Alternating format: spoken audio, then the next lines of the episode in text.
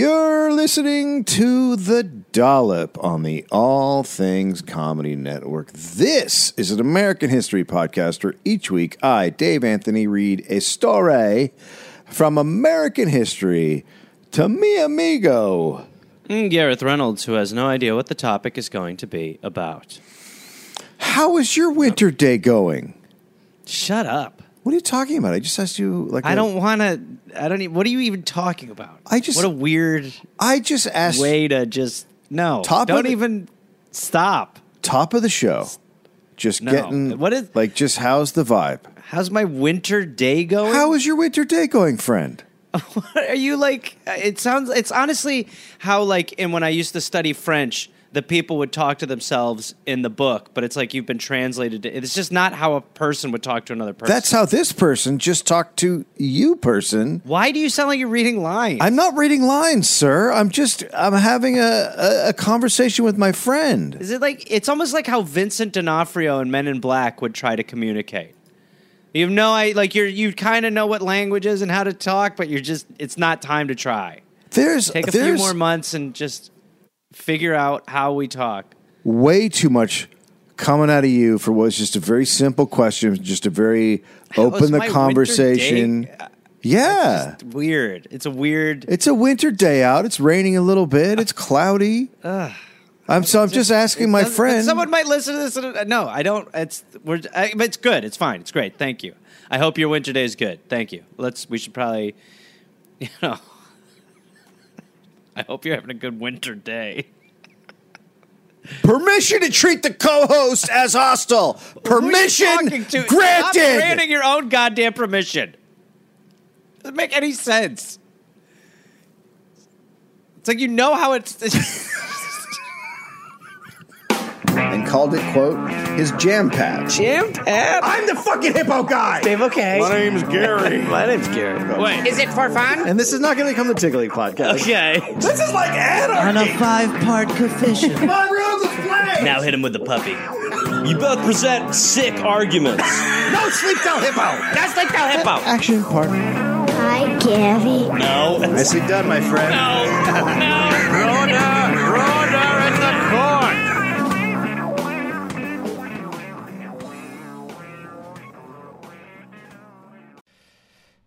hey there, everybody! It's Gareth. You know from this uh, this podcast. Uh, listen, I've got some stand up shows. I'm inviting the Garmy, the Gareth Army, to join me for. I will be in Fort Collins, Colorado, August 18th and August 19th. I will be in Minneapolis, Minnesota, August 24th through August 26th at Acme. I will be going to the UK in September. Please join me.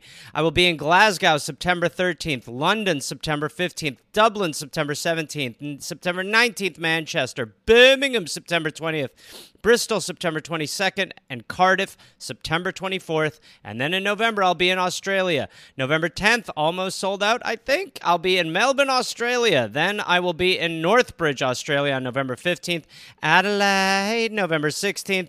Canberra, November 17th, Brisbane, November 18th, and then I will be in uh, Sydney on November 24th. Go to GarethReynolds.com for tickets. Garmy, let's get at it after it. Let's see you there.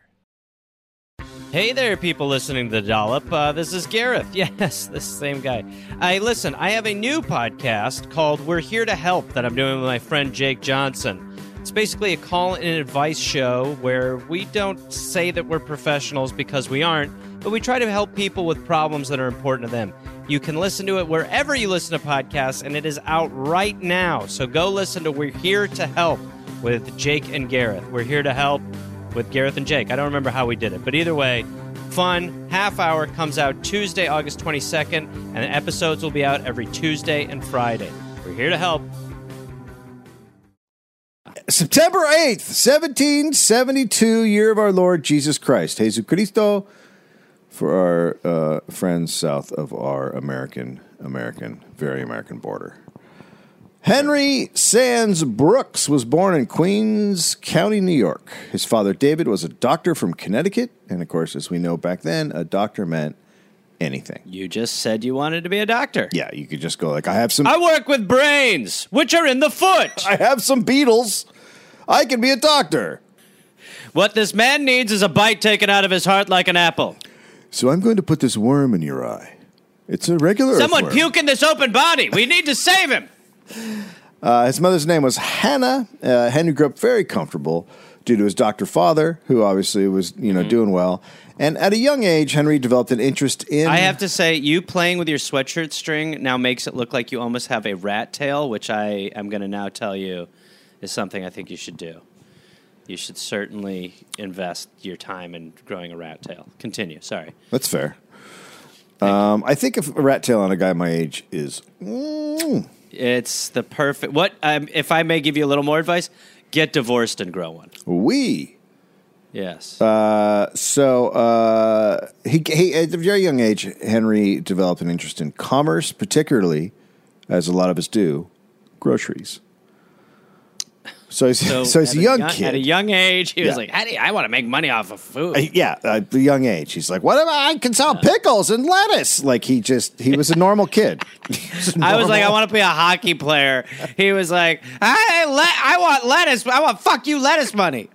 I want to sell canned olives.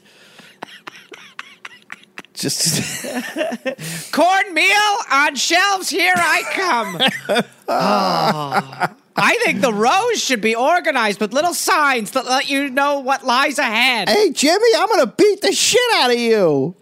Well, that must have been a revelation. I mean, that must have been quite a revelation in the grocery industry when they were like, "Why don't we put signs with like what's in the eye?" And people are like, "Holy fuck! I was in and out in ten minutes." There actually is.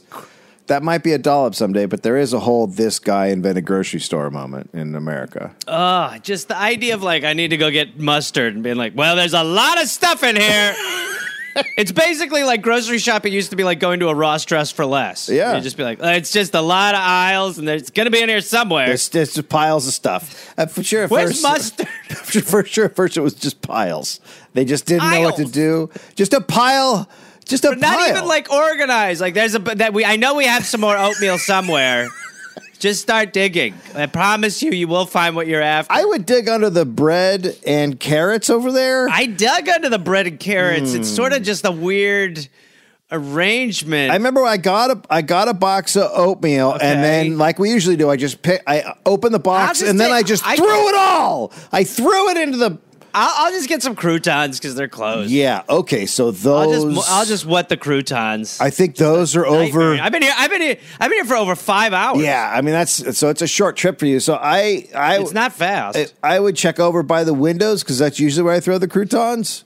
I just am unable to eat. I can't. It's Yeah. hard to walk around here. Yeah. just piles of Yeah. shit. I just wish there was a better way to do it, but this is groceries. I know. No, no, no. I'm not faulting you. There's no Yeah. system that would make this quicker. No. no, it doesn't is what seem it is. like It's it. Just, anyway. no, God no. All right. Well, I'm just gonna get out of here. I got my gum croutons. and, Yeah. um, well, you get what you can find. I am a- Yeah. almost broke. all right. Well, it's a nightmare. Losing Take care. money.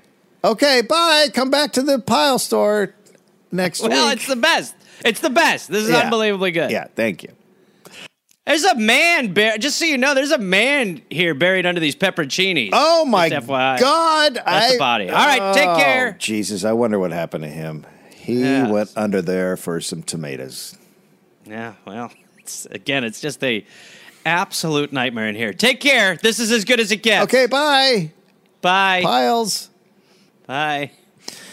So for groceries in New York City was the the oasis, like just tons of groceries going on there. Uh, Sure. This is uh, like we were talking about this before grocery chains. So specialty markets, like you would just go to one place for one thing, like meats, and another store would just Right. have mustard, I guess, and then whatever. That's that guy's like, this is not a good business model. so it was like meat, seafood, booze. Um, those are like the most common things. So Henry opens up a grocery store, right? Okay. And yeah, little boy's dream. Yep. Uh, living your dream. You mar- you marry a woman. Uh, you mar- married uh, Lavinia Lyon. Uh, they have six kids. They're going to just start cranking them out. They love the fucking. They're totally into that.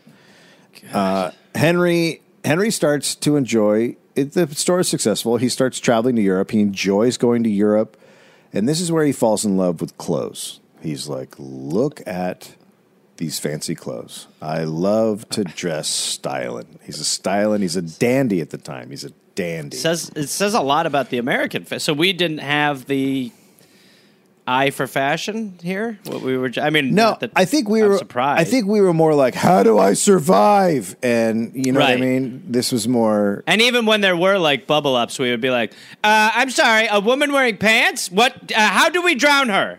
That's right. Did you say bubble ups instead of pop ups? I'm not willing to talk any further about what I've said on this show. That's fair. before I'm willing to move forward. That's fair. And if you're good with that, that's good. If not, I will leave the meeting because I don't got it.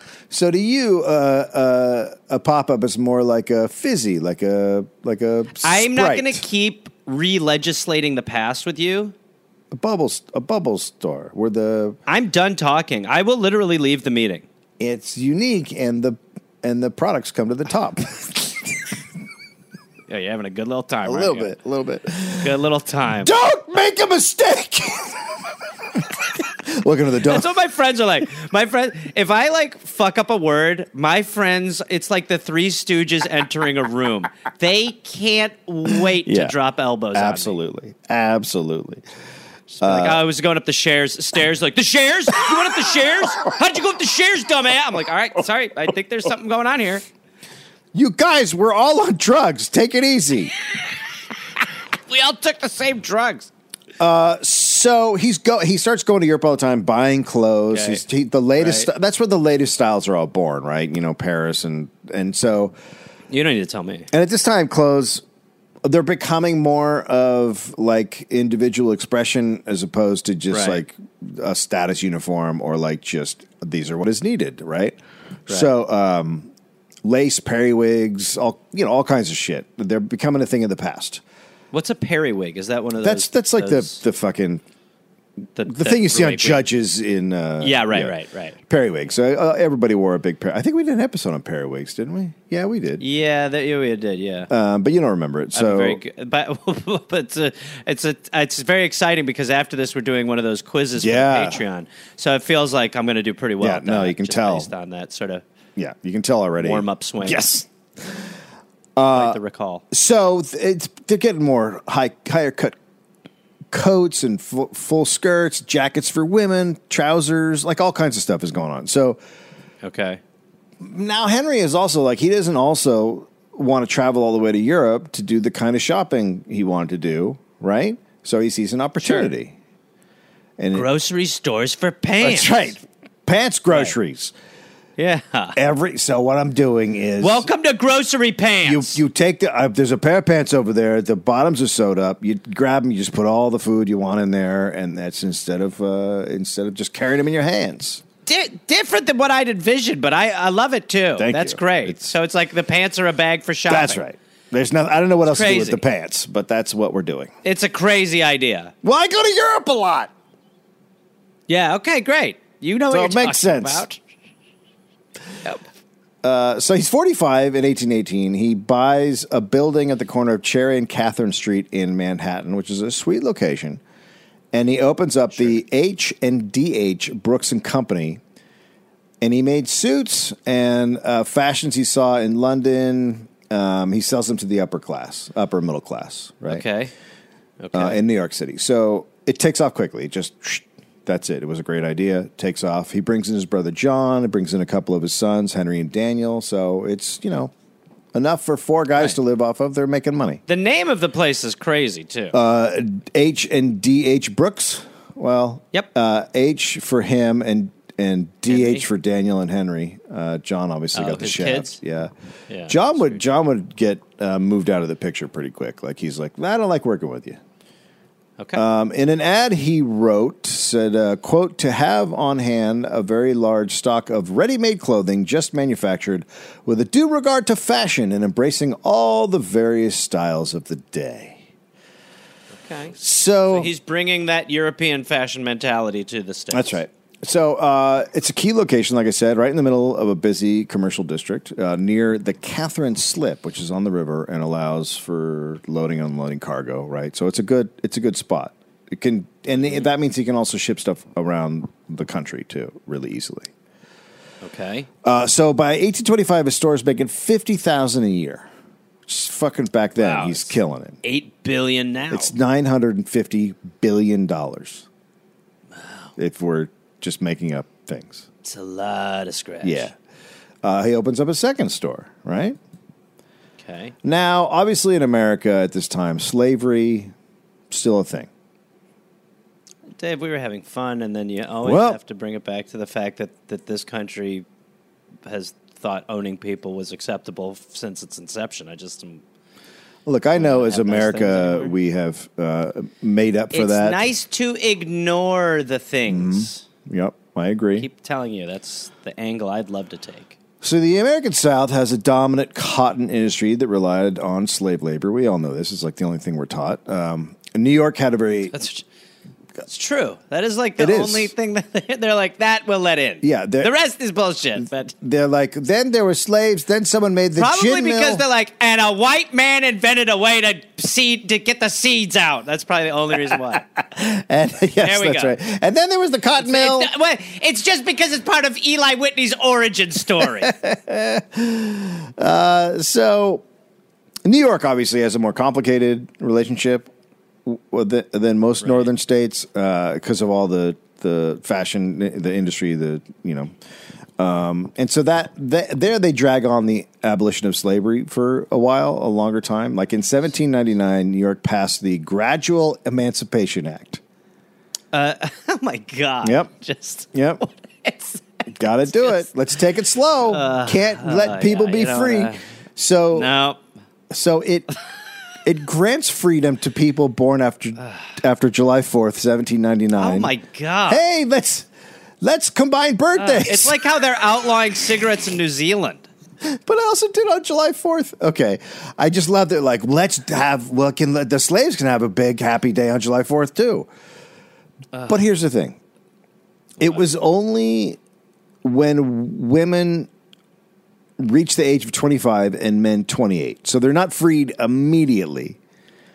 So if they're born they're born after, but then they still aren't free until they're in their 20s. Right. So it's great. Wow. It's a what a great Yeah. what a great compromise. It's it's it really is just classic government. Like, all right, we understand that that's morally reprehensible and disgusting.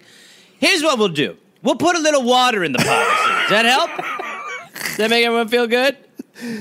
So um, this is what people call pragmatic. This is what they say when they say, uh, you know, No, this don't is- don't rush into No. your your le- your crazy No. leftism Well, that wait- wants to do everything too yeah. fast. Well, when you have fifteen dollars an hour, it's like wait until that means ten. wait until that money actually actually is like ten dollars in the new economy. So uh, so no one's freed immediately, and they're not they're not technically like slaves, but they have to provide free services to their mother's masters. So it's it's it's words. The Yeah. person's still a fucking slave. Right. Um, So it's gra- this is it gradually emancipating slaves, um, and th- without causing slave owners to get mad. That's basically what they're doing, right? So okay. In appeasement. in 1817, right? So 18 years later, a law was passed that freed all slaves born before 1799. Because there's still some that are in that little area, right? There's still the 20, Right. 20, you know, Right. whatever's.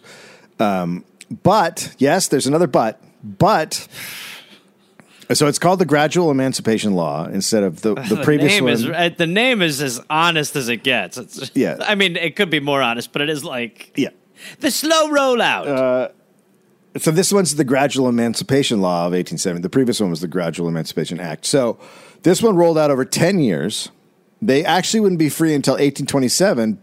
Oh, but there were still some loopholes. In 1830, there were still 75 slaves somehow with all this shit that they worked in. And it wasn't until 1848 that there were no slaves in New York. So basically, they just fucking slow jammed the whole thing. yeah. uh, Yeah, this is what they call a pragmatic approach to uh, slavery. Well, it also shows you that, like, at the time, obviously, like, the people were probably, you know, they do it because they're like, people are going to freak out if we, but again, when you look back, you're just like, what the fuck are you doing? because they because all these guys are like, well, that's my property, and we're like, right, that's why we're Right. that's why we're getting rid of it. Yeah, but I bought it, right? But that's why we're Okay, getting well, rid of it. But I know, but I own I own the person. What?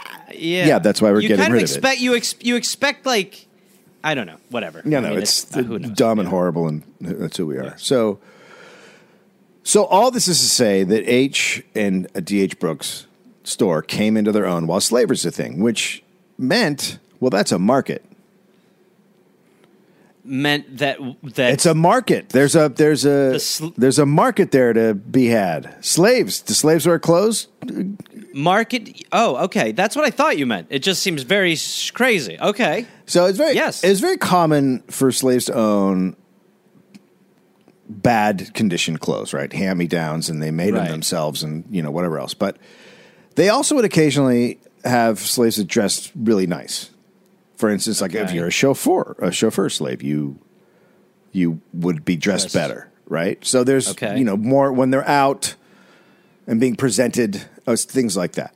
so there. The, okay, gotcha. Right. It's because it's an extension of the the like white person. Essentially, Yes. the white person is sort of going like showing. I don't even want to Yeah, say. no, it, it's- like sort of being like I'm affluent. Like, look at how presentation. I can be presentational with anything. Yeah, look, I dress up my slaves. That's how Right. fucking awesome I look. Oh my god. Um, so it was also not uncommon for slaves to try to buy clothes with what little, little money they gathered.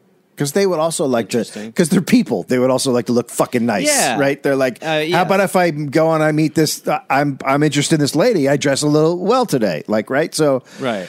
and look, there's fucking millions of slaves. So that means if Brooks is going to go after him, millions of customers, and they did. I like that idea that he's like in his office one day and he's just like, you know, I just had an amazing revelation about slavery. You mean that it's abhorrent? We should stop it? No, sorry. Look at my eyes. They're dollars. we could market clothes to them. So there's a really big customer of uh, Brooks, uh, Dr. William Mercer, and he owned four, four plantations in Adams County, Mississippi. He owned more in Illinois and New Orleans, uh, Illinois, Mississippi, and New Orleans. He had hundreds of slaves, and he thought they should have uh, a pleasant appearance, like his other things, like his car, other things that he owned. Nice, nice order. Um, and he liked things that he owned to be engraved with M's. So he had so he, uh, like, what is that called? Mono. monogram. Wrap yeah, I think it's monogram. Monogram. Uh, so he had, you know, his trays, his dishware. They all had eight M's. It's like what uh, P Diddy does. That he has a P and a D on everything. Okay. Um, okay. Totally normal stuff. I knew. I Absolutely. There's a great story of he had a uh, someone to come in, an interior decorator, and to do his house, and they quit because he wanted P and D on everything. Well, it also makes sense why he went from Puff Daddy to P Diddy. Someone's like, you can just change your whole name. He's like, has to start with P and D. That's 100 percent It has to. I'm, I'm pot committed. I'm fully pot committed to this P and D angle. That's true. You know what? Call me Peter Dinklage. That's my new name. It's a, anything that's a P and a D. The only Works for me. The, it's just funny. Peter Dinklage moved into his house after he left. Wow. oh, that'd be That'd be, amazing. ama- that'd be amazing. So the but he's a, he's an ambitious buyer. He's ready to sell. He loves the market. He wants to sell. The only condition is he's really looking for a a person with a P and a D as their initials to move in. Otherwise, the gate's not. The whole angle's not going to make. Oh my god, sense. you're not going to want to get into the spa because it's just the bottom, the pool. We're, our target demo for this house is honestly Peter Dinklage. yeah, that's it. Because the We're really we're looking to sell it at Peter Dinklage. yeah, because you've seen the or, curtains. the um, curtains are yeah. Yeah, Yeah. it has to be that. Yeah. Yeah. I guess it could also go maybe to Paula Deen. Well, that's, Although- that's a switch. well, yeah, that's, I was just about to say, it might not be. Uh, I wonder why her name came to mind in this Uh, episode. so so yeah, so he's got the monogrammed stuff, uh, Sure. as you would, and he had his slaves wear suit jackets with an M on them. Now, if you're if you are a slave, I mean, that it seems like that's going to be like warmer. I, I, I don't know. I mean, I, mean, I guess it would. Dep- I'm sure it's a nice coat, but again, it's still Okay. it's still like I don't know. It's it's. sure, I mean, obviously, it's, very- fucked up because it's like I own this person who has to wear this jacket, but it's Yeah. I mean, I'm sure it's a nicer suit jacket than you would get otherwise. Yeah. I don't know. It's all Okay. you know. Yeah, yeah. You're you're right. It probably looked better, but also It's, it's fucking hard- owning people, so it's fucking terrible. right. Uh, yeah. Yes. Right. So they made a ton of these and uh, they mass produced them. They're sold at a slightly cheaper price than a typical suit jacket, and it's a steady stream of business. So he is tapping into the slave owner market. So Nice. it's Mercer Sweet demo, bro. and all these other dudes, and they're all fucking buying jackets that are ready to fit. They, um, so that and they don't just shop for themselves. They're coming into the store. They're like, I want hundred jackets for my slaves, and then, hey, how about me? Can you do me up? So it's like a highbrow place for. It's hard to just. It's it, so what I'm saying is is it. It's rich guys go there to dress themselves, but then also, oh, do you want these for your slaves? It's like a crazy combo thing that breaks your brain a little bit. It is breaking my brain a little bit. That's bit. fair. Um, and so these guys would spend a lot because he's Buying hundreds of thing, one thing. Yeah. yeah. So um, like I said, Mercer's definitely not the only one, but he's just the one we know about the most because he's the most documented. Um, Erin Greenwald, curator of for the historic New Orleans collection, quote: Brooks was top of the line slave clothing. Slave traders would issue new clothes for people they had to sell, but they were usually cheaper. Sorry. Say that one more time. Slave traders would. they would get so if a slave trader is selling a slave, he would dress- look. they'd- He would try to dress him up a little bit nicer for the. Nice. And there you go to Brooks, right? Throw some. Uh, of course. so as Lovely- as lovely slavery situation. is peaking in America, Brooks is the go to top notch place for slave clothes. Um, What a and slave great owners, business. uh, they're rich, so why would they settle for anything less than top of the line? Like you, like I want to dress my slaves nice, so I'm going to go the best slave owner dresser guy. take this money and probably do something better for them with it would be my thought. But okay, sure, I'll bite. So they're making fucking bank uh, off slavery, and and, uh, and they're in New York City. But in 1930, in, sorry, in 1833, Henry Sands Brooks dies, and his son Henry Jr. takes over. Now, slaves, because they're far away, right? They're mostly in the South. Um, they don't come to the store to be fitted for the jackets, which makes it a little bit of pro- pro- a problem at this time. Sure. that's the only way you're making a suit in Is on the person. yeah, you you Right. size it up. I mean, I guess he's a little bigger than me. yeah, that's see. I mean, honestly, you know what I mean? Like, I get. I think he had, his arm might be longer. I think he has a smaller butt. I don't know. I just basic. It's like me, but with like uh, maybe fifteen extra pounds ish and two inches taller. Try that. So they would they would go to New York to get their own clothing, and then they would buy a bunch of clothes on site, and then hand them out to the slaves. Um, so they had to come up with a one size fits all kind of jacket What? cut. Suit. Yeah, it's like a. What? They probably had like a medium and a large, like a small and a large. Okay. Like they had a one size sort of deal. Um, okay. So they were. So the slaves are So they made like small, medium, large suits. Yeah, basically. And so the slaves are picking the cotton, and then it's going up to New York, and then they're turning it into clothes and selling it to Oh, the slave owners. sake. It's good. Oh my god. It's not. Yeah, it's not a fucked up thing at all.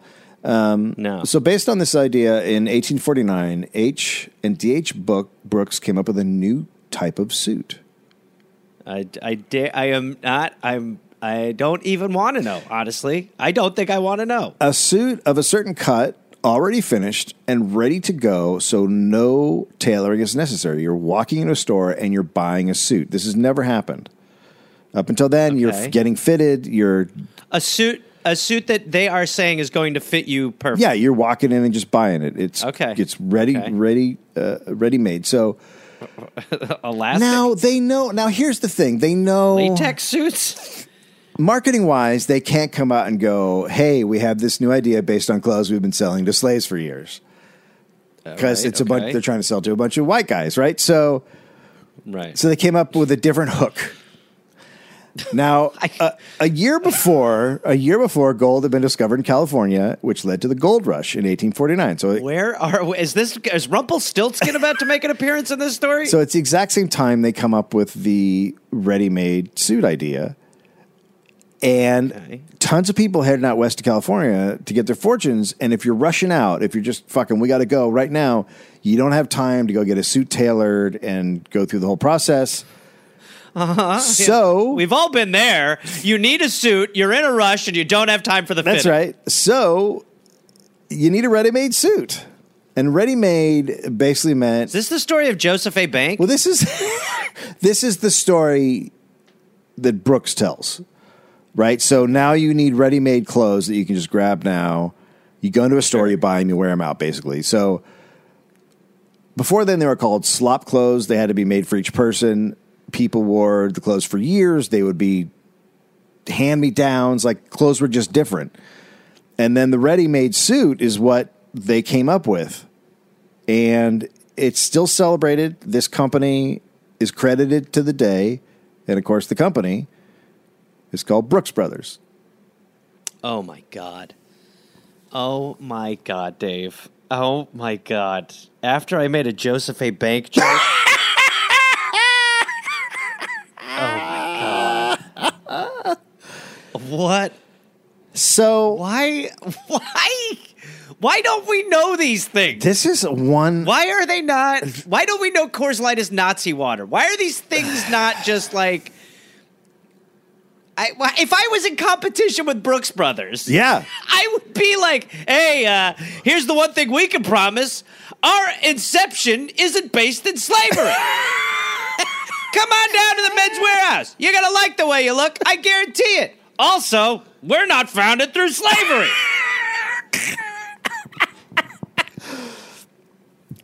So the gold rush is what the Brook. We I, we should probably explain to any international listener that I mean, is Brooks Brooks Brothers is not known internationally? I it? don't. I don't know, but I would. I no, I don't think so because they had ready made in uh, Europe at this point. I think, but it's just the same thing as Volkswagen or BMW, right? It's they Yeah. they used uh, Just yeah. the the labor of people who are about to be fucking killed to uh, build their and empire. stand the test of time, And- and, they still somehow are Yeah, like, it's- "Hey, we don't bring that up. yeah. So um, That was a long time ago." so so quote this is what uh, the brooks brothers said quote pioneers of the gold rush unable to wait on the whims of a tailor flocked to brooks brothers to pick up ready-made clothing an innovation of brooks introduced to aid the fortune seekers in their quest. And this this explanation is still on the brooks brothers website to this day even though it's a lie. It's a, a lie made to hide the fact that they were making ready-made suits for. so they say that they are the gold that they're the gold rush suit people, mm-hmm. and ignore that because where the real we do where the real money was. Ignore the real. Yeah. Yeah. Wow. Because how Wow. because how many guys were actually grabbing a suit on their way to dig a fucking hole? Yeah, we gotta we gotta look nice when we go for shifting for gold. I'm going out to I want to have. We need gold yeah tuxedo. yeah. It looks I'm going out to Placerville. I'm to dig a hole in the ground. I need a nice suit. Oh, I'm, I'm worried that I'm now going to be dressed for the occasion of digging dirt. well, you know how gold rushes look. Beautiful. Now, uh, people went. They all went for it because people also probably knew, but they were like, "Ah, this is uh, this sounds better." Like, you know what I In mean? In the gold rush time, you're talking yes, about? everyone bought into it. Everyone just. But in, in that time, would people give a shit if it real? Would they give a shit? Would they give a shit if it was? I think it was if it was founded in I- the way that it Uh, was. well, some obviously not, but I think there are Right. there are a lot of abolitionists enough people. Okay, for great. sure that Good. could then That's actually a nice, refreshing. it's nice to hear they had to lie. Yeah. What a nice thing. Uh, so following the Brooks Brothers lead, uh, Brooks Brothers. the uh, New York City became the largest producer of ready-to-wear clothing in the U.S. Uh, for men, women's ready-made dresses were a far, far thing in the future. But for men, it's it's Right, cranking yeah. out clothes. Well, there weren't a lot of them panning for gold either. That's I right. need a ball gown for the river. In 1850, uh, what kind of cocktail dress are you going to wear to the mountains? in 1850, Henry die, Henry Jr. dies, and the younger brothers take over the company. Um, Daniel, John, uh, Elisha, and Edward, and they this is when they officially changed the name of the company to Brooks Brothers. Um, so this is when it officially becomes Brooks Brothers, and they introduced the emblem of the golden fleece, which is their little fancy thing. According to them, quote, the golden fleece symbol is adopted as the company's trademark. The logo, a sheep suspended in a ribbon, has served as a symbol of fine wool since Philip the Good chose the emblem for his Order of the Golden Fleece. The symbol was across Europe as a sign of quality. It was a way of announcing the quality of their clothes were on par with the best of European fashion. and by the way, shh, shh. right, so so uh, shh. That's when it started. Shh. don't say Brooks Brothers. Shh. Ixnay on the Avery sleigh. Brooks Brothers. Shh. Quiet, quiet, quiet, quiet.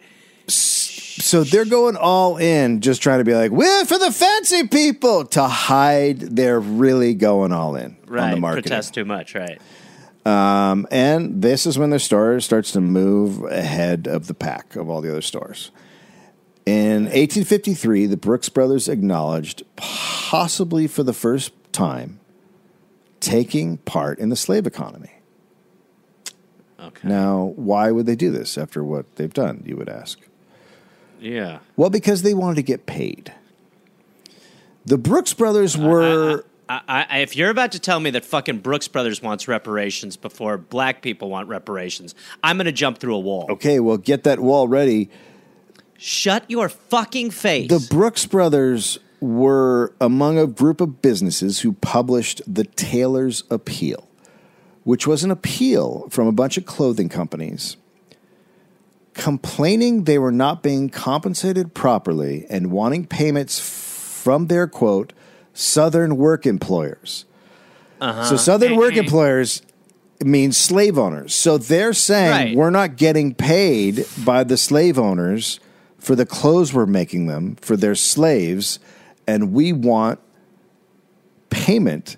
So they're asking the government to crack down on the oh, slave owners to pay them the money for making this. I mean, you imagine you, you need to come down hard on the slave. We agree it was a terrible time in the country. Not because of that. They ain't paid us for the suits.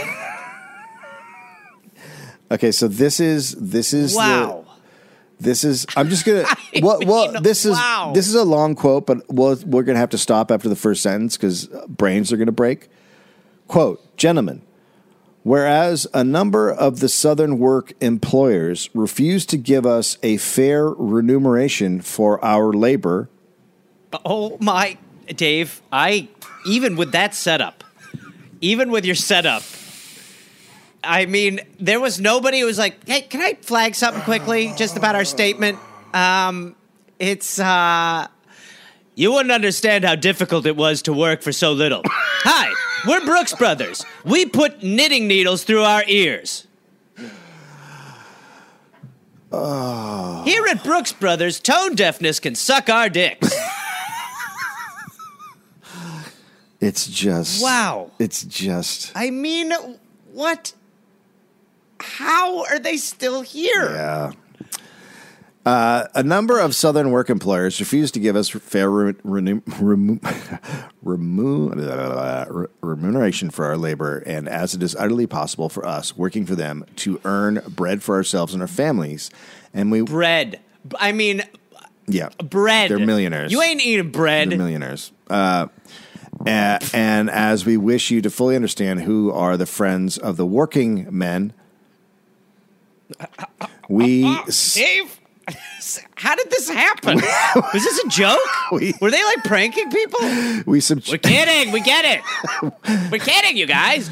Jesus Christ, have a laugh. Uh, we subjoin a list of employers who have signed a bill of prices and earnestly call upon you to patronize only those employers who have acted so honorably. So they're asking for a boycott of people who are slave owners because they haven't been paid for their labor of making jackets for So they're they're not they're not asking for a boycott of the not paying the labor slave people. They're asking for a They boycott. hit, they hit the destination, but in the worst route possible. Right? Yeah, it's it's just an, it's just next level bananas. It's just like the, if you were to uh, if I was to make a book called Banana Things That Are Bananas, this would be the first thing that we would put. I can't believe it's sh- it is shocking. It's just yeah, I just It's like it's. I mean, I'm trying to not even like. It's not funny. It's absurd. no, it's just I have absolutely no conscience. I just am a psychopath. we all know the victims of slavery were Brooks Brothers. Nobody's debating that. Where's my money? Nobody had it harder than the Brooks Brothers. So it's basically just a crybaby festival for uh, tailors who didn't get paid, right? That's by Southern Merchants. So okay, so I can't, and I can't believe Southern Merchants would not be on the up and up. They seem like such really good guys. That's crazy. Yeah, I can't believe No, I, yeah, I definitely get into business. Definitely the right people to get into business with for sure. Nothing shady. yeah, there. no, they're all very moral. So I don't know why they would not do pay people for their. Prince, principled people. Could you imagine that though? A, a, a company in the South who uses slaves not paying someone for their work. Just I can't wrap my I head around it. I, it's just. I, uh, I, I mean, again, it, it's I. It's hard to even come up with a comparison. Yeah, it really is. Like I just don't know if there's ever. it- It's the, it's just the I it's the can't. boldness of it. It's the it's the crazy. It's like it would be like Nazis like suing someone because uh, they used a star that looked like theirs. you just be like, No, uh, Stop. don't. don't. Uh, I couldn't find any information on what happened with that. I'm assuming nothing happened with it. Um, I'm assuming that a lot of people are like, "Hey, you should probably retract that pretty quick." Delete tweet. um, in 1861, the Civil War began, and New York fucking cashed in. Okay. In just one week, in November 1861, New York businesses made $3 million from military contracts. And thus started our obsession with freedom. And of course, our friends, the Brooks brothers, got in on part of the action as the Union Army contracted that week that we're talking about, contracted them to make 12,000 uniforms. So they shifted from making money off slavery to making money off the army fighting slavery. Fighting. Right. Okay.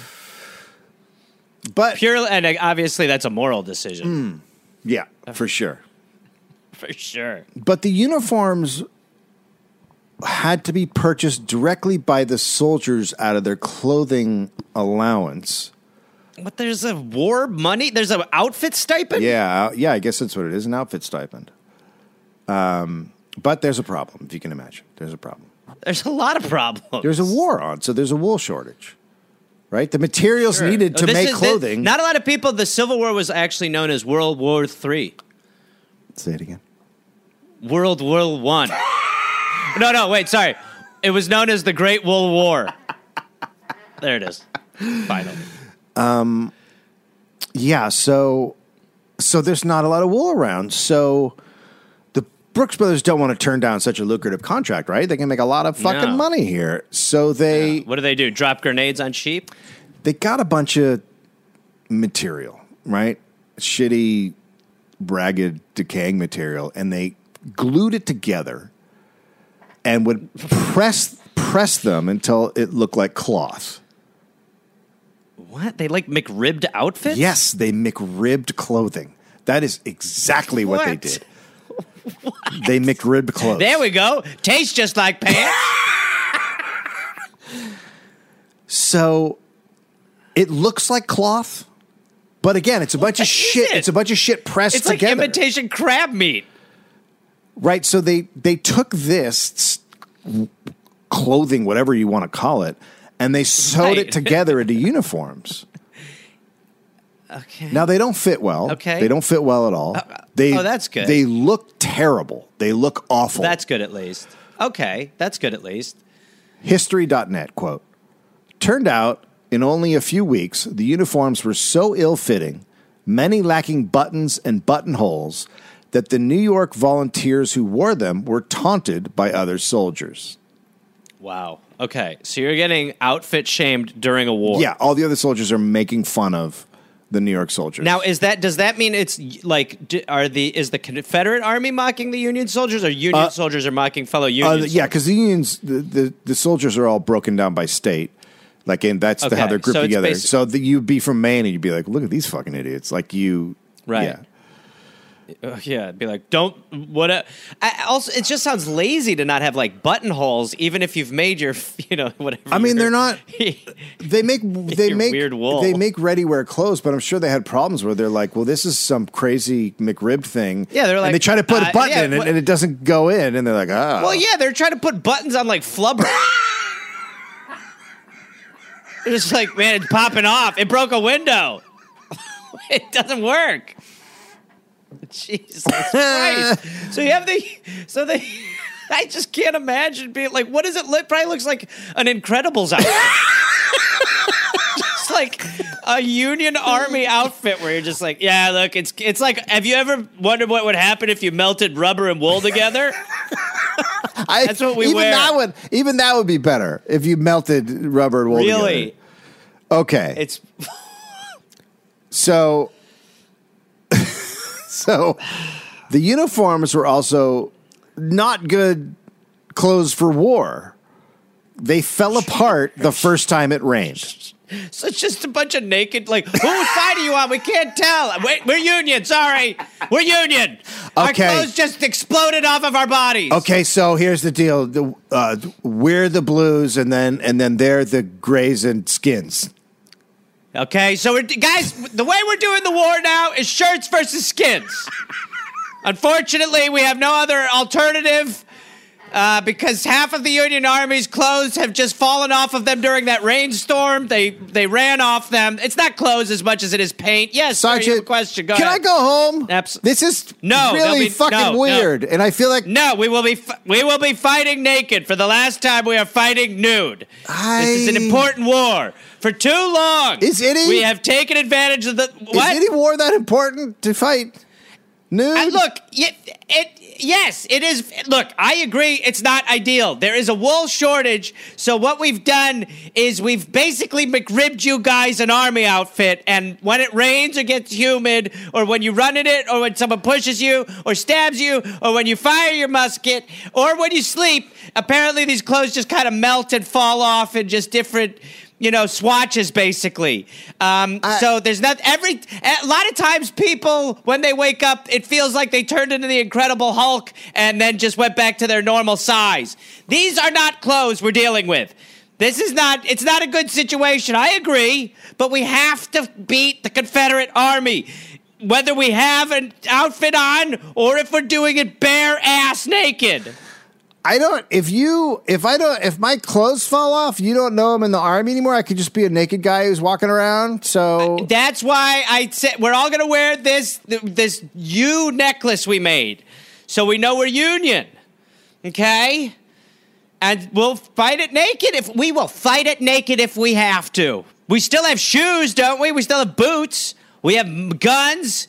I, if your questions about the outfits, I kind of what? Yes. Uh, so are we gonna have like a grooming like no. order where no. No. No. everybody has to groom in a certain No. Because there's some stuff. No, no, there's some stuff going on back here that I feel like Look, should. I've I've seen. Because where look, I, I'm seen from, a few. You've been. I'm from. Uh, I've I'm- seen- uh, excuse me, I'm from uh, Ohio, where we groom pretty tight. But then the main guys over here are freaking me out. Like that's like a.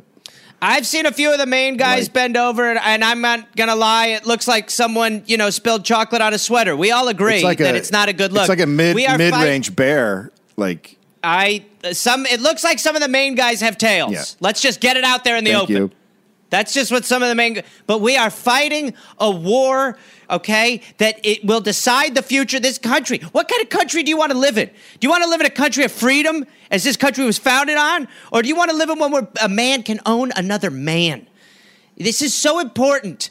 And I wish we had the outfits to show. We were promised outfits, but they made some weird gel costume Well- that is not good and again comes off in rain or when jogging. But what does it say that we're fighting against men that can own other men, but we're so fucking cheap that our clothes fall off? Like, is that a good? Well, they went to a better company. They went to a company that had a bunch of wool. Apparently, It's- we went to Brooks Brothers. It sounds like that Who- side's really bad, but we're also Oh, we're also bad. I'm naked right We're now. bad. I don't want to be naked. We're all, a lot of us are naked. Look, I'll take my these pants come right off. If I just pour my tea on here, look at that. They just they evaporate. So there we are. I'm naked on horseback.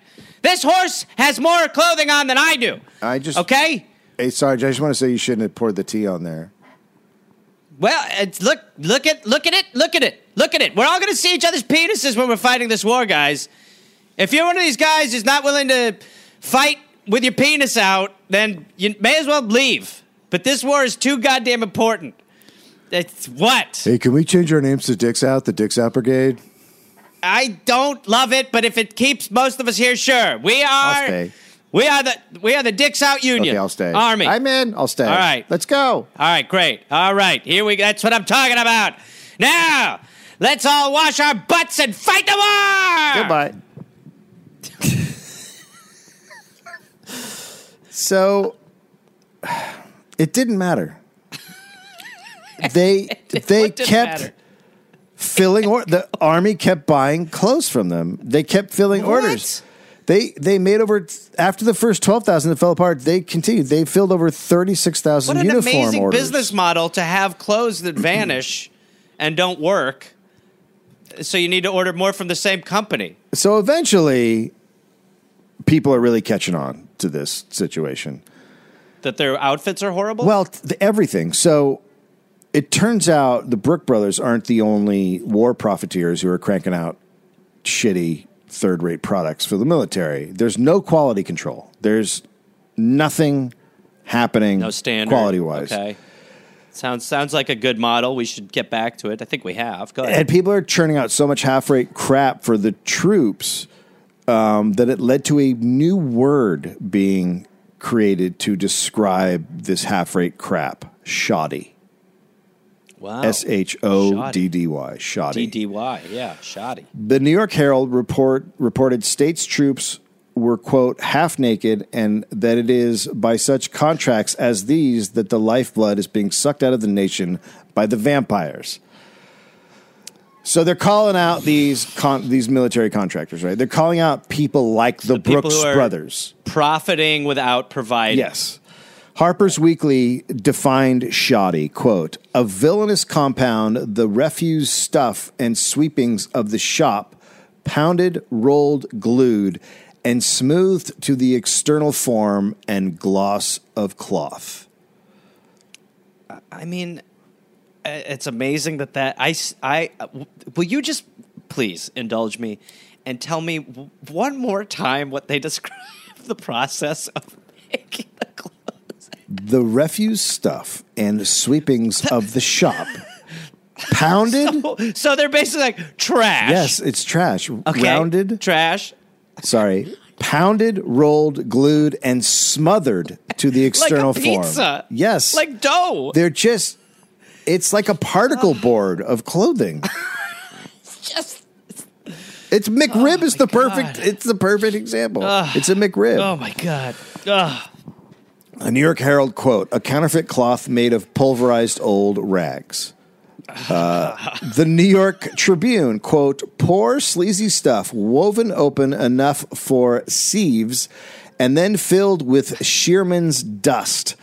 S- Shearman's dust, just Oh like my the, the crap on that. So soldiers on the first day's march, or or in the earliest storm, found their clothes, overcro- overcoats, and blankets scattered to the wind in rags or dissolving into their primitive elements of dust under the pelting rain.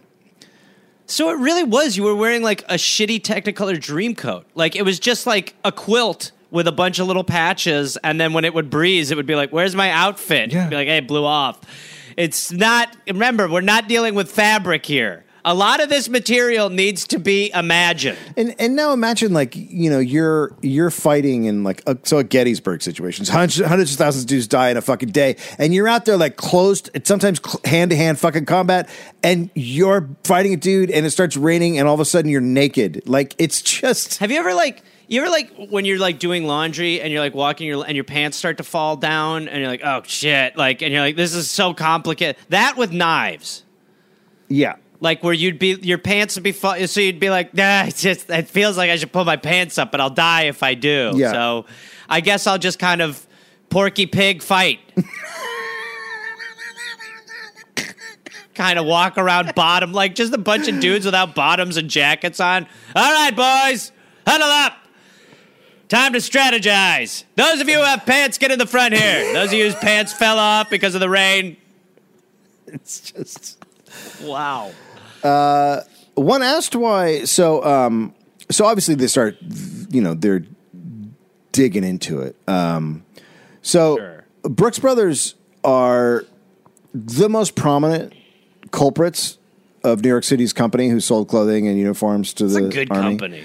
um the the the profit margins are obscene they're just shamelessly Oh, that's what matters. Yeah. That's what matters, baby. they're just shamelessly ripping off the government and allowing the soldiers to just fucking suffer. Um, but it's not just clothing, right? It's also this is happening with transportation. It was happening with food. Really, anything that you could sell to the military, people are producing the worst version of. Can you imagine a business model where it's that your product doesn't matter and it doesn't matter the damage that it does to the individual or to society as a whole, but all you care about is your bottom line? No. It's just like I'm, gl- I'm glad that's in the past. I'm glad that's over. Um, soldiers are literally being given rancid meat. Ugh. Wear this. Put this on your back. That'll cover you. Put here, come on, guys. We're gonna dress like Lady Gaga at the Grammys. We're gonna. These are bacon coats. Put on your prosciutto pants. We're gonna sneak attack. So the Okay, so they're being given terrible food, terrible clothes, the and it's and everyone knows about now the, the and then if you questioned it, were you chastised for not supporting the troops? No, it wasn't that bad. Um, it was just like, what the fuck are we doing? Uh, a- a- a- the, all the papers are covering it, right? So, a cartoon on the front of Vanity Fair showed a showed a group of soldiers being told to close up ranks because two women were coming, and all the holes in the uniforms made their appearance vulgar. So, like everybody, I mean, that's the front page of Vanity Fair. Everyone fucking knows what's going on. So your pants are just kind of glory holing their. Yeah, you just you just, your junk's out, right? So, Right. The New York Assembly calls for an investigation into the state military board and, quote, shoddy contracts with Brooks Brothers. They called it the Shoddy Committee. Other states followed suit. Uh, uh, Philadelphia uh, had a big maker there that was doing the same thing. So other states follow suit. And then this moves on to the House of Representatives. Follow suit. It's it's so it's such a big story that full questioning of the people involved are just being printed in newspapers. So the whole witness questioning is all word for word printed. Um, wow. It's it's revealed that the New York State Treasurer received free clothing from the Brooks brothers, like silk dresses and gloves. And then in turn, Oh, my God. he gave the Brooks brothers contracts. Although the Brooks brothers said he owed them three hundred dollars, but he was like, no. So, yeah, they fucking gave him free clothes, and he gave him the contracts. It is. I. It is. Uh, I mean, obviously, such a microcosm of. I mean, that you really right there. It condenses down our political corporate takeover system Totally. to a T. The New York Herald said the treasurer, quote, testified he knew no more about cloth than he did how Herrmann the magician performed his tricks. And we all know Herrmann is tight-lipped. Herrmann the magician. Hello. I made this soldier's pants disappear. all I had to do was put them on him.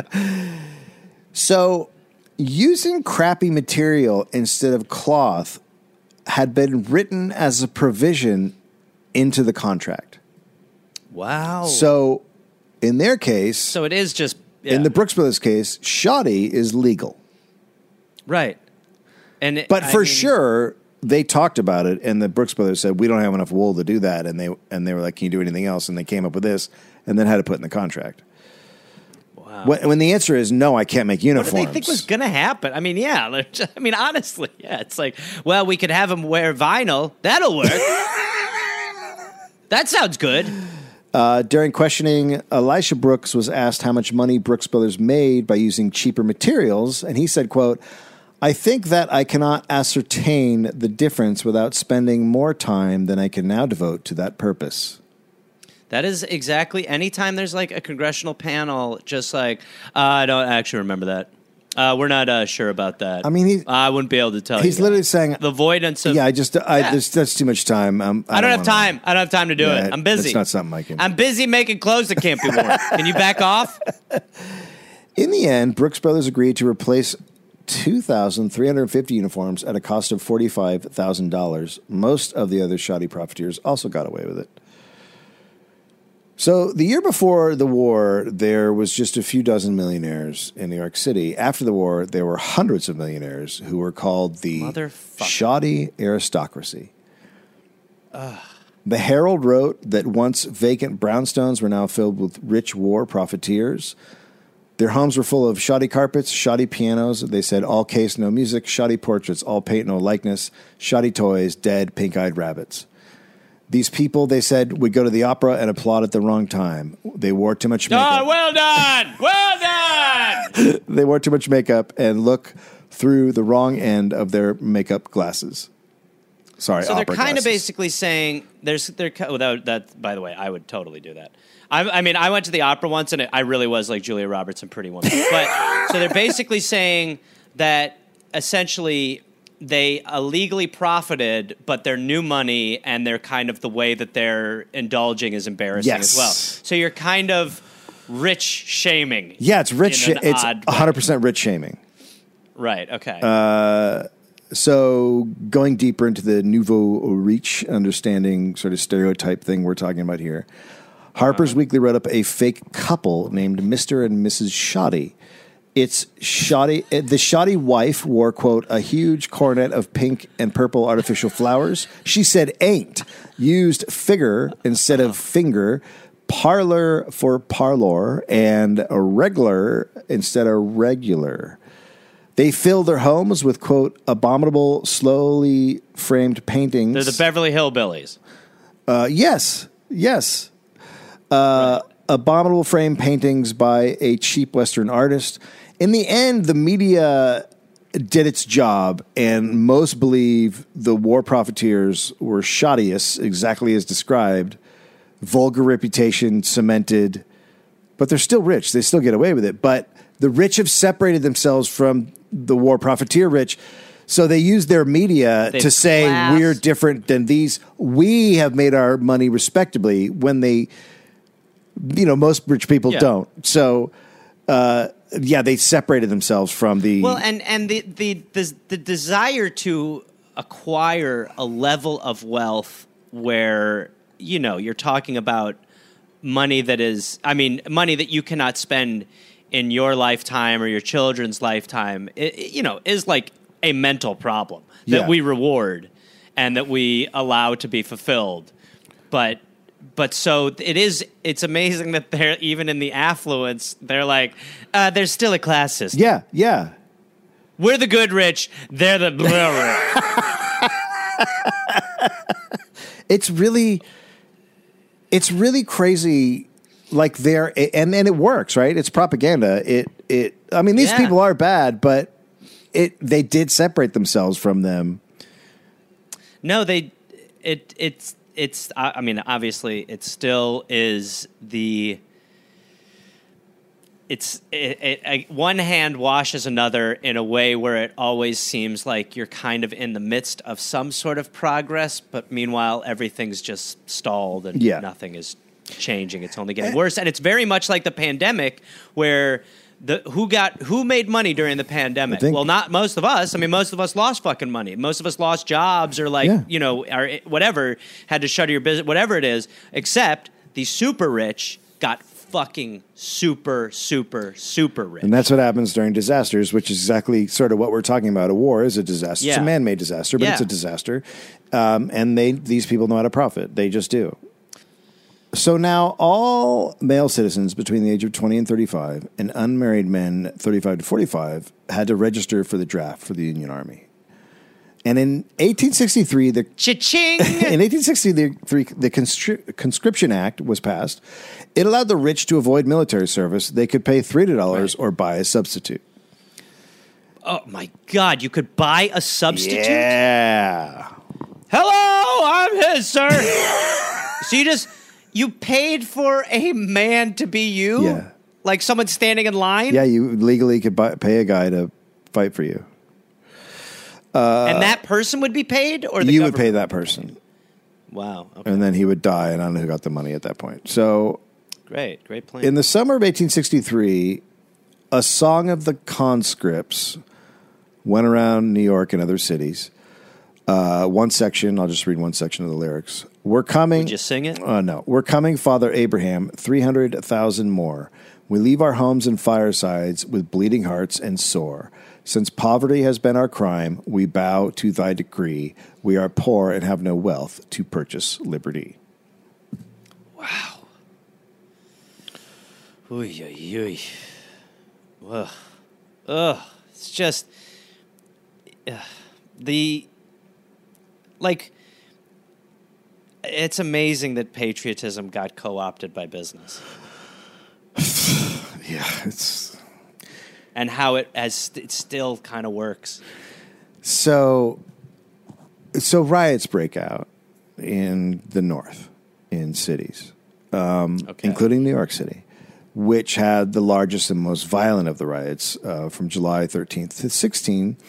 The reason, uh, and I'll never cover these riots on the dollop because it's fucking brutal race murder. Um, The reasons for these riots are pretty varied. The main cause is in response to the draft itself. People didn't want to go to war, the buying of the, you know, being able to buy your way out of it. But there's a lot more going on, right? The, they're, uh, the riots are anti rich, they're anti black, they're anti Republican. Many in New York City didn't want to lose the South as a trading partner and didn't want slavery to end, right? So that's still there. So the riots started with people attacking the draft headquarters. Okay. And then it Nice. swelled, it got big, and then they said, let's go attack the wealthy homes. So then they went and attacked the wealthy people, the shoddy people also. Um, and then they moved from that to killing. we ain't got nothing you can take. We're sorry. we're shoddy. we thought this harp was something you p- cut cheese through. And then after they attacked the wealthy, then they started attacking black people. So the death toll is 119 officially, but estimates are high, as high as 1,200. Wow. Uh, so during the riots, the Brooks Brothers storefront front was uh, sacked. It was attacked. On the Brooks Brothers website, they hint this is because everyone knew that they produced uniforms for the Union Army. And there's a couple of newspaper illustrations from that time of the sacking, and one shows a small white crowd, and another shows a huge crowd with some black people putting on clothes. So who knows what was involved there? I'm sure there were a lot of black people in New York City who did not look favorably upon Brooks Brothers. And I'm sure there are a lot of other people who not just providing not Veterans. just providing uniforms for the Union Army, but they are the face of shoddy. So Right. I don't think you can just write it off as, oh, they provide uniforms, but that's what the that's what the Brooks Brothers That- would like you to right. believe. That's their sanitizing. Yeah, Yes. Right. Right. Um, The night after the attack on the Brooks Brothers store, a 12 year old boy named Francis G. Lloyd decided to guard the store. So there's always this fucking idiot. So now we got a, a Rittenhouse. Right. So anyway, that was a big story. 40 years later, Francis Lloyd became the first person to lead the Brooks Brothers firm who was outside the Brooks family. Oh, for God's sake! Right? It's just all so fucking dumb. It's a financial choice. Yeah, So the Brooks Brothers, the, a business move. the Brooks Brothers profited immensely from slavery and the slave economy. Then they shamelessly profited off of the Civil War and providing fucking shit clothing for their forced customers. They were never anything but wildly successful after doing these things. In November 2000, As Republicans blatantly stole the election between Bush and Gore, which Democrats to this day blame on a third party candidate, instead of the actual people who stole the election, including one named Dick Cheney, who they just warmly received in Congress on the day that they discussed a recent president trying to steal or overthrow an election. Not that it's weird to show adoration for a man who successfully overturned an election or anything as you are upset about someone trying to overturn an election. Yeah. So, anyway, back in November 2020, on the 22nd, as the fights over hanging chads and other bullshit are going on, Republican staffers dressed up in corporate attire flew down to South Florida to protest protest the recounts. They were referred to as the Brooks Brothers Brigade. The well dressed right wingers tried to push the doors of the Miami Dade supervisor of elections uh, in, right? They tried to break in. Several people are kicked and punched. It's a legitimate fight going on. Two hours later, the canvassing board shut down the count. Several of them were identified as Republican congressional staffers and would later get jobs in the Bush administration. It's a stolen election. It would be upheld, and everyone would blame Ralph Nader. Later, a consortium of news outlets counted the ballots, and Gore had won. And two weeks ago, the Democrats warmly embraced Dick Cheney in Congress. Jesus. I didn't. I was already depressed. Pressure recently built on the Brooks brother to respond to their questionable past, and eventually they were forced to respond. And they put up a statement on their website on June 19th, 2020, the day known as Juneteenth. Oh my god. I, I mean that they had to have known, Yes. right? Yes. Or are they so bubbled out that they're like, whatever. Oh, whoops. I I don't know. So so on Juneteenth, they decide. What did they say? Quote, we realize that our company's 200 year history is intertwined with that of the United States. While we have yet to uncover confirming documentation of the company's role, we continuously examine our extensive archives and consult. Dave has it. Do they need you? Dave has it. Dave Anthony has it. Asshole. consult with historians on the subject. You know, you know what's good for um, uh, you know going through history? Fucking newspapers from the time, well, well, well. Congressional records from the time. Uh, actual contracts with the New York State from the time. Less than a Well, they're they're they're unable to figure that out though, Dave. It's hard. less than a month later, on July eighth, twenty twenty, Brooks Brothers filed for bankruptcy. Oh wow. But I think it's you know it's kind of bankruptcy where they get to keep going, so they're still Yeah, they're selling gonna- shit. Although I was oh, there. just I was you know googling Brooks Brothers and uh, someone came up on like it was like a Reddit thread and they were like I ordered from Brooks Brothers and there's no one responding and like so it sounds like they're just a shambles of a company at this point. they point. just sent me a bunch of uh, s- cotton swatches. Yeah. Uh, so that's uh, that's Brooks Brothers. Man, I'm pissed that they're gone because it would be great to fucking boycott the shit out of them. it's just you know this is a There's there's no justice. this is a really good example of why the libertarian thing of like, well, if you don't have a good business, then it will go out of business. Um, absolutely not. yeah, bullshit. Absolutely Yeah. not. The people in this country will uh, will buy something from someone who stabs an old lady in the fucking eye if they like it. Like it's Yeah. just not a fucking thing. You don't get to say, "Well, bad businesses go away." That's not a fucking Well, thing. also, but but also, it's not like we are privy to all the information by design that uh, of how these companies actually work, what they're actually doing. Like we know, but a lot of it is just covered up and hidden. There's no, I mean, you know, like it never.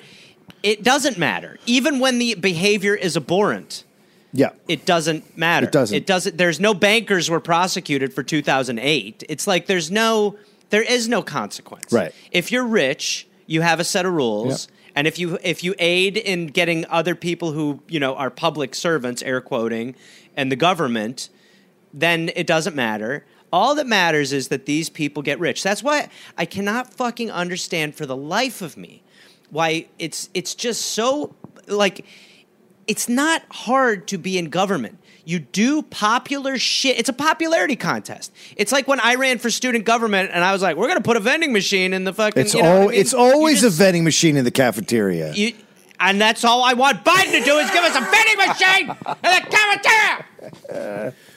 But it, it is. It's not fucking brain surgery. If you want to get reelected, do popular shit. And that's they say popular shit to get elected. They just don't do it.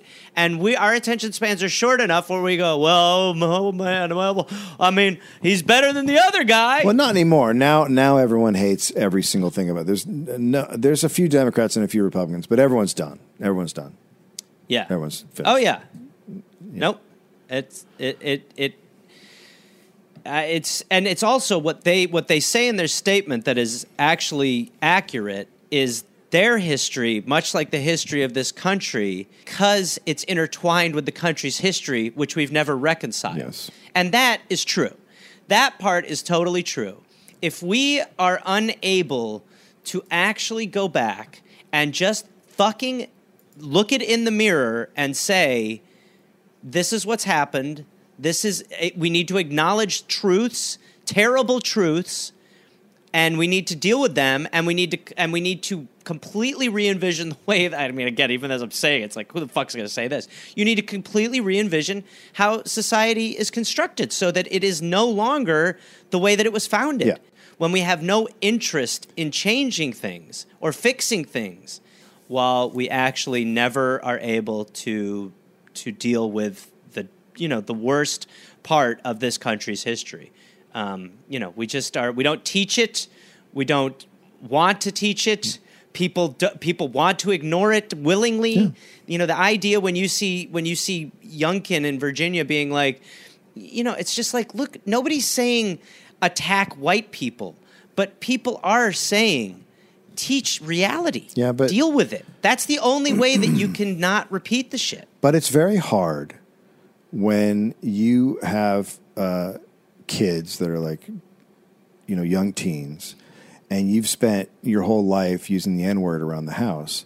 Then, if they go to school and learn uh, the actual history of that, then they realize their parents are fucking horrible people.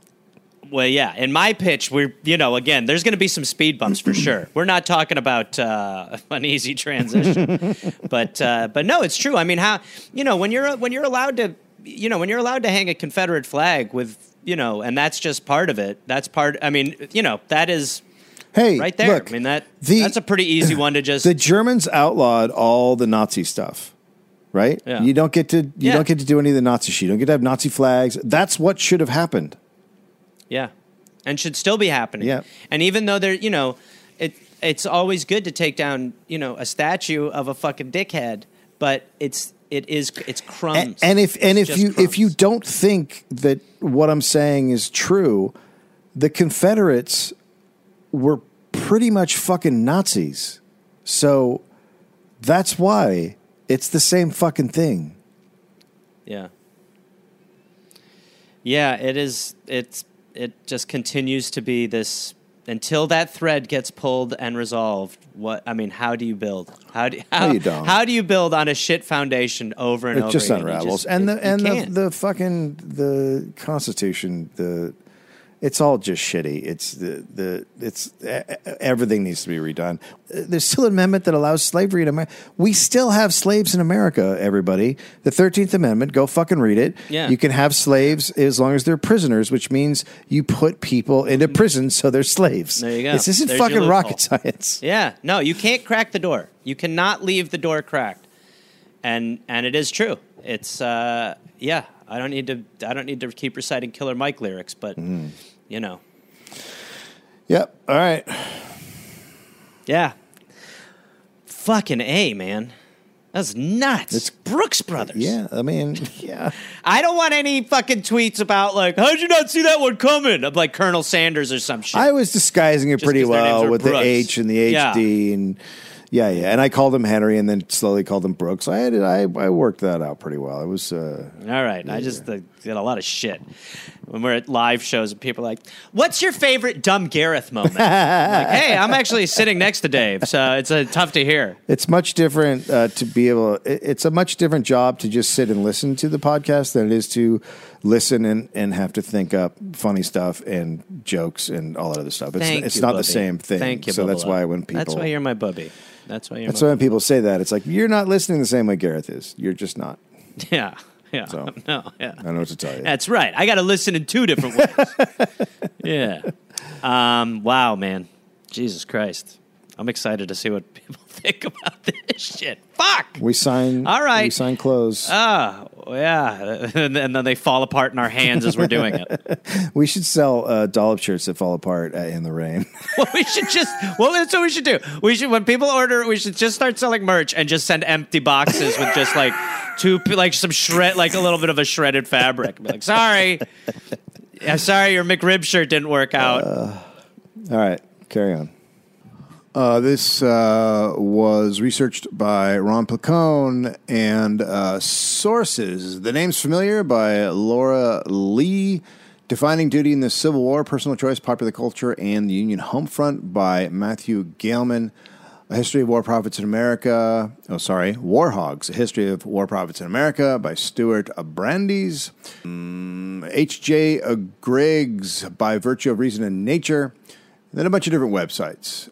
Vestoj Brooks Brothers, of course, HistoryNet, HistoryCom, CNBC, History. Yeah, I already did the histories. Uh, New York Daily Herald, Harper's a Weekly, NewYorkHistory.org.